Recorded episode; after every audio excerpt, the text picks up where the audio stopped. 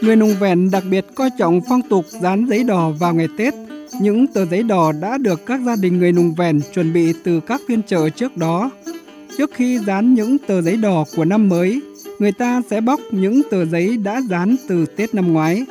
Ngoài dán giấy đỏ tại bàn thờ chính, người nùng vẹn còn dán giấy đỏ trên cửa ra vào các vật dụng trong nhà, cây cối ngoài vườn, với mong ước may mắn trong năm mới. Số lượng giấy đỏ dán ở những vị trí khác nhau cũng khác nhau. Riêng trên bàn thờ tổ tiên và trên cửa ra vào lúc nào cũng phải dán số lẻ, thường là 3, 5 hoặc 7 miếng, còn vật dụng khác chỉ cần dán một miếng.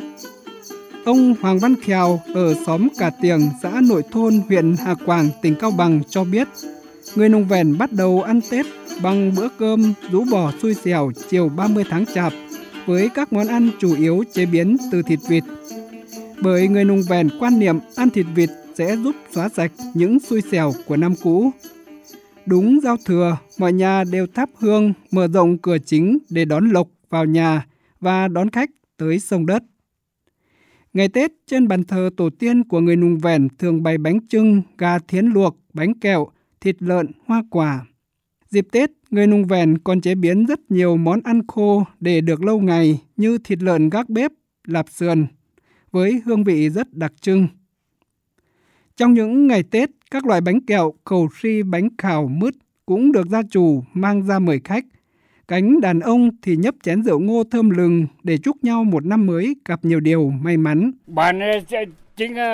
Người nùng vẹn ở đây có tiếng nói rất khác với tất cả các nhánh nhùng khác. Các phong tục cũng có nhiều điểm khác. Ngày 30 Tết thì cả bản bắt đầu ăn Tết. Anh em họ hàng cùng nhau thịt lợn để lấy thịt làm nhân bánh, thịt gà để cúng tổ tiên và gói bánh trưng gù của người nùng. Sáng sớm mùng 1 Tết, bàn làng còn chìm trong sương đêm và hơi lạnh, nhưng trong bếp bên ánh lửa ấm áp, các mẹ các chị đã hối hả chế biến các món ăn truyền thống để làm lễ dâng cúng tổ tiên.